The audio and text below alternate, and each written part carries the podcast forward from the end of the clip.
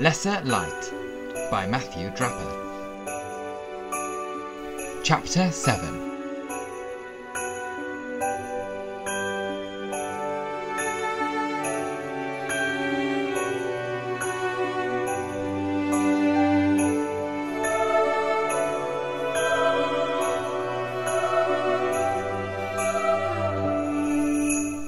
Christmas Day. Scrumples was not the least bit interested in their Christmas stocking. I had filled the knitted sock with colourful packets of treats, their favourite cat nibbles and toys.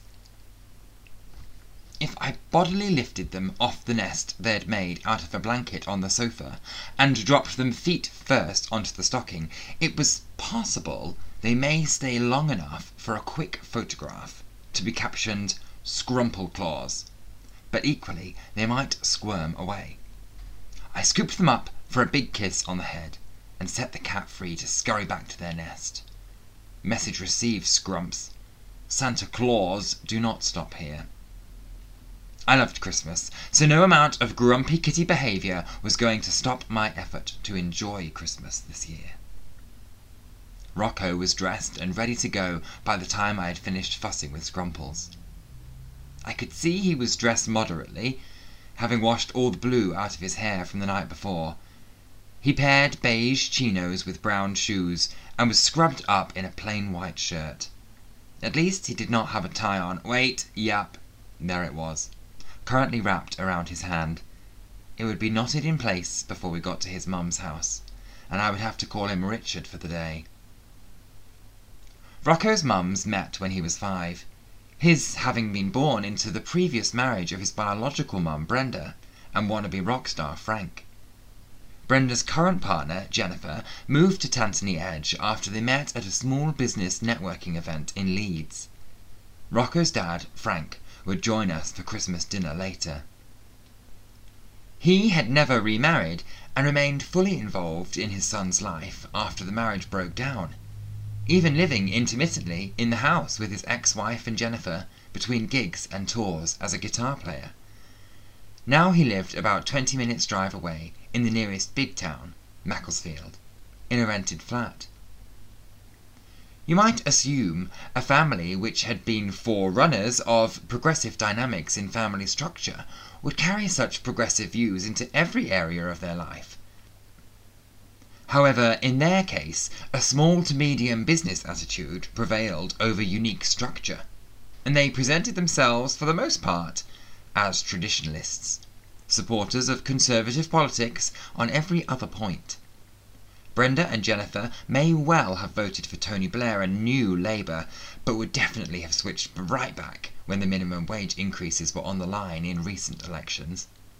I would never dare ask which way they leaned on Brexit, that debate had apparently never reached Tantony, or had been laid to rest before I arrived. Their 3D printing art business had been able to continue unimpeded during the pandemic, once minimum wage workers were allowed to return to site. I try not to follow all the ins and outs of the progressive versus traditional in their house. All I know is Rocco becomes Richard the moment he steps through their door. Uh, Richard is lovely and all, but a little more staid than the person who wore a knitted "Smash the Patriarchy" Christmas jumper with jingle bells sewn at nipple height to his workplace Christmas party. Jennifer is all teeth. She embraced us in the doorway with the kind of smile which announces from television screens that nine out of ten dentists recommend this brand of toothpaste. Brenda had hot chocolate simmering on the stove top, and cook from frozen croissants growing into puffed up pastries in the oven. We would be expecting more and more guests before the day was out. Boots constantly stomped on the doormat, announcing arrivals. Scarves and coats were swung over the banister as the neighbours, neighbours' parents, and neighbours' parents' neighbours all poured into the house throughout the morning, draping themselves all over the lounge furniture. In the front room a huge pine Christmas tree reached from the floor to the ceiling, where a giant star shaped topper tapped against wooden panelling. Rows of bushy branches were adorned with 3D printed ornaments from previous year's collections. hanging by silver threads, were plastic post boxes in a variety of gaudy colours, and imitation stamps which boasted faces of Queen Elizabeth II from the many eras of her reign. Having bought a house next to a dairy farm in the village, Rocco's mums had developed a close friendship with their nearest neighbours, a farming couple. Traditionally, the farmer and his wife and their assorted relatives flooded into Brenda and Jennifer's for a welcoming Christmas morning drink and pastries before going back to the farm. Rocco's earliest memories were helping bring cows in from the fields to be milked, and he was a proper farmer boy in his teens, working with the neighbours until he studied a trade at college and eventually took a job fixing gas boilers in his twenties. The family's shared Christmas tradition had started when Rocco was little and continued every year as though nothing had changed. Clutching mugs of hot cocoa, young and old perched all over the long green sofa and matching armchairs in front of the tree. These were not my people. I bubbled with Christmas excitement but you would not have known it to see me stood beside one of the armchairs, sipping at the super sweet cocoa. I had never known exactly how to interact with this crowd. I was not given a rule book upon joining the family. I still could not understand the in jokes and hadn't studied up enough to find out. Every now and then I attempted to interject with an interesting story, but it always came out too strong. At a previous family buffet over the Easter weekend. I had suddenly launched into the tale of Anne Lister and Anne Walker being married by taking communion together in 1834. I hadn't meant to burst in so abruptly. The farmer was talking about a wedding they were attending in the summer, so I thought it seemed the right moment to expand a tale of queer romance. But everyone stared at me as if I had thrown a glove down on the table and demanded a duel. Brenda and Jennifer, who had not openly fought for gay marriage, and once it was available had chosen to simply change their last names to match, and bought life insurance that would ensure their company, house, and inheritance would pass to one another, had awkwardly sipped their tea. The village may have been open to lesbian and gay relationships, but replacing traditional institutions like marriage with queer versions was considered a taboo subject. So this wedding is in July? Rocco's dad had diplomatically switched the subject back, and everyone carried on without me. In my time at St. Michael's, one of my roles had been volunteering at a small group, under Morgan's directorship. At the Sky Gazers evening once a week, students and young adults brought food to share read a Bible story aloud, and we chatted about methods to apply the principles of the story to each of our lives. Before dinner, we would each state the best and worst thing we had done that week. We knew each other's secret battles, personal feelings and failings, and external circumstances better than anyone. Whenever a new person joined our small group, each of us would ensure we spoke to them individually, asking about their family history, their connection to God, the movies and TV shows they loved or hated, and which subjects they were studying at university. We would never have let one of them arrive and spend the evening, let alone five years, feeling like an outsider. Of course, we also took their money and gave it to the church, reduced their confidence and personality, and encouraged greater and greater dependency on the group itself, rather than individuality. But I digress. I love Christmas. Even from the corner, I could feel the glow of the family's happiness. Cheeky comments rang out as they pulled open presents. I was not very good at buying presents for other people, so provided a lot of biscuits in novelty tins, from me to the farmers and farmers' relatives. A biscuit tin shaped like a Scotty dog! How imaginative! One of them exclaimed, unwrapping. It will go well with the polar bear tin from last year. But did I detect a side eye between the farmer and his wife? Brenda and Jennifer gifted everyone ornaments from their latest 3D printed collection. This year it was snow boots in a variety of red, white, and blue patterns, which, on some, looked suspiciously like a Union Jack. I tried to style my face to seem grateful, but not too grateful. I did not want to look either ungrateful or spoiled. Unwittingly, I thought about Dylan's speech in the changing rooms, about deserving nice things. I didn't want anyone here to imagine I thought I deserved nice Christmas presents. The thought of Dylan's speech, or maybe his closeness, flushed my face as I opened packets of socks, a quiz book I am guaranteed to never fill in, and a packet of Lady Gaga branded pink Oreos. Actually, those are pretty awesome. I waggled the packet at Jennifer with a thankful nod. She looked relieved to have picked out something I liked.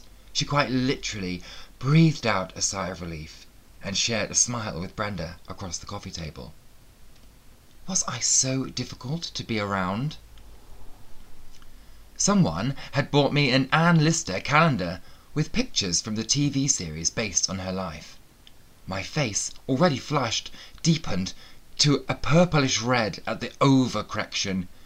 Had my little outburst of a story at Easter stayed with them so much they felt the need to buy something branded to placate me?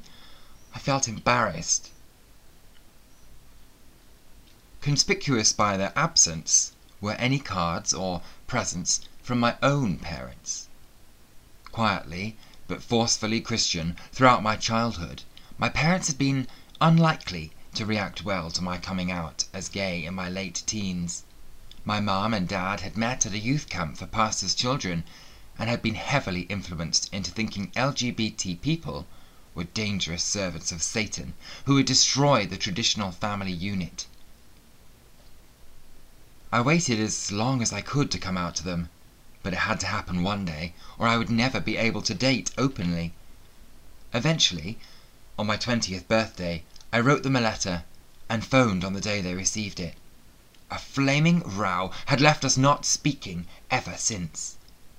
I joined St. Michael's only a few months later, running away from my old life. Unlike my parents, Morgan welcomed me as a diverse member of the family of God. We've been waiting to have a few gays on the team for some time, he had announced loudly when we first met. As volunteers, we were encouraged not to date at all, so we could give more time to serving God, but that was as true for the straight team as well as the gay team. Come to mention it, the straight team did seem to be on dates all the time, but only when they felt God had specifically called them to go out with one another, which was all the time. I touched my tongue to the dried cinnamon powder stuck to the rim of the hot chocolate mug. This tasted like Christmas to me. The rip of wrapping paper sounded like Christmas. The scent of pine rising from the tree each time someone dove under to pull out gifts smelt like Christmas. Christmas is still magic, even if your body is screaming to escape. When the presents were nearly all unwrapped, I sat down beside Rocco on the couch. He handed me a cardboard box, which had been left at his workplace, but with my name on it. He had picked it up on Christmas Eve when he was at the Macclesfield depot dropping off his van for the break. This arrived for you. I assumed it was something he had ordered online.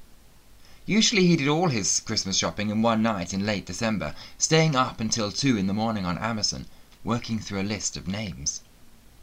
I undid the tape and drew out a dark blue gift box, covered in gold stars. For me? I removed the lid and tipped the contents onto my lap. Falling from inside the box was a heavy ornament made of solid porcelain, surrounded in bubble wrap. I twisted it free, spinning the object out of its protective layers onto my knees. A delicate design, with hand painted, picked out wings and robes and a raised halo. Staring up at me was a luxury, ornamental angel Gabriel. The sight of him took me by surprise, and I gasped, standing up and letting the figurine drop out of my lap onto the lacquered wood floor. The angel smashed into a dozen pieces.